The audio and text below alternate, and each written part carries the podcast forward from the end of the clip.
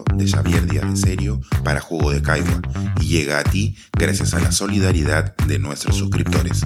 Si aún no te has suscrito, puedes hacerlo en www.jugodecaigua.pe. El Perú, un laboratorio ambiental en pausa. ¿Por qué el futuro del Perú es también el futuro del planeta? En octubre de 2014 regresé a Lima después de un exigente viaje por comunidades remotas de Apurímac y me reuní con Jean Gabriel Dus, entonces jefe de la cooperación suiza en el Perú, quien nos había encargado producir un libro. Le pregunté por su interés por todo lo que sucedía en el Perú, a pesar de ser un país tan distante del suyo. Me respondió que Suiza tenía un desarrollo científico notable y que la geografía peruana les ofrecía el mejor laboratorio para medir las consecuencias del cambio climático. Las conclusiones de diversas iniciativas ambientales, me dijo, eran fundamentales para el desarrollo y el futuro de Suiza, del Perú y del mundo. Era un momento más dulce para el país porque el nombre del Perú estaba en boca de la comunidad ambientalista del planeta. Lima se preparaba para recibir a delegados de 198 países que allanaban el camino para firmar el futuro Acuerdo de París el encargo de organizar la Conferencia de las Partes COP20 fue considerado un logro político y un espaldarazo mundial al liderazgo ambiental que en ese momento el Perú exhibía en foros y congresos internacionales. Precisamente, de ese evento mundial surgió el Espíritu de Lima, un documento que facilitó que las decisiones posteriores llegaran a buen puerto.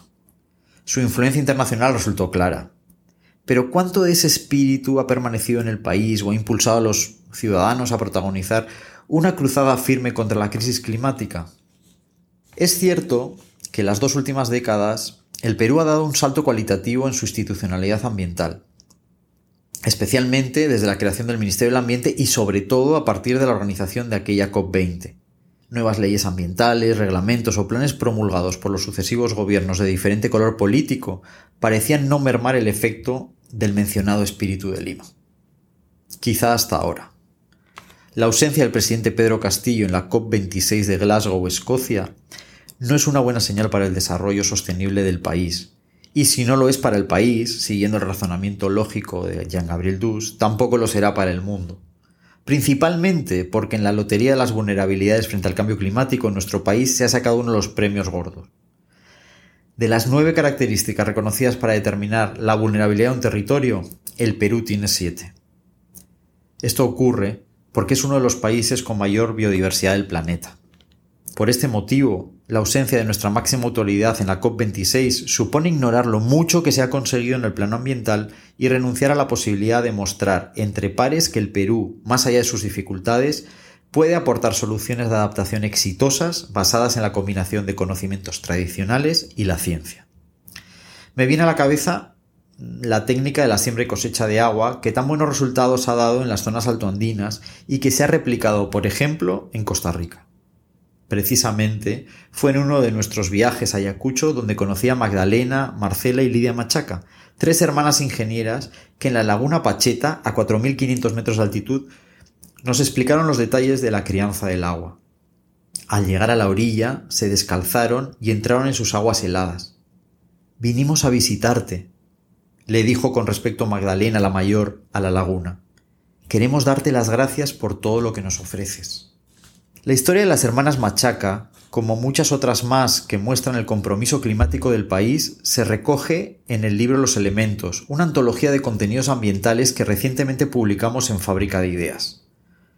Este proyecto editorial construye un puente entre el discurso científico y el de divulgación a través de cuatro libros dedicados al agua, a la tierra, al fuego y al aire, además de 10 herramientas de comunicación que ayudan a que tanto científicos como comunicadores nos complementemos y fortalezcamos mutuamente.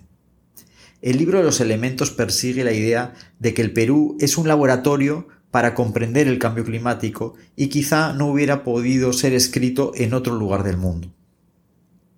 Hace apenas unas semanas viajé a Euskadi, mi tierra, con los primeros ejemplares del proyecto quería mostrar el resultado de 10 años de trabajo recorriendo los Andes, la Amazonía y el desierto costero del Pacífico buscando héroes anónimos del desafío ambiental peruano. En una reunión con el diputado foral de Medio Ambiente de mi región, José Ignacio Asensio, él me preguntó por qué debería interesarle aquello que sucedía en un territorio aparentemente lejano y ajeno a la realidad de la sociedad vasca. Le comenté que son varias las voces científicas que señalan que ante una hipotética hecatombe, si tuvieran que elegir un solo país para recomponer el planeta, este sería el Perú.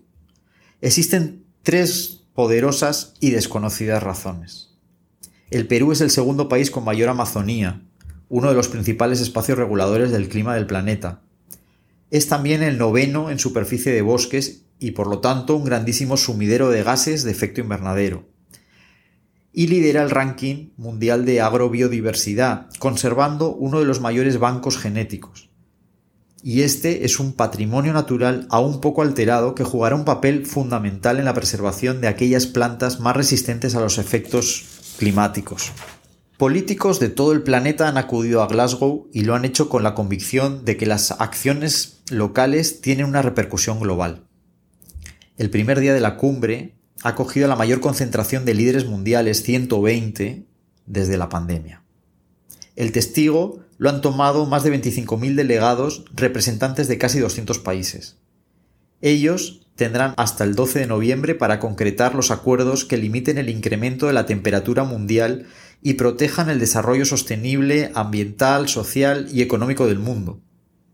Lamentablemente, nuestro país se ha subido de forma timorata a uno de los vagones de cola de esta COP26, muy lejos de la locomotora que tira de los países y que en 2014 llegamos a conducir con brío, como ignorando que si al Perú le va mal climáticamente, al planeta también. Este es un artículo de Xavier Díaz de Serio para Jugo de Caigua y llega a ti gracias a la solidaridad de nuestros suscriptores. Si aún no te has suscrito, puedes hacerlo en www.jugodecaigua.pe.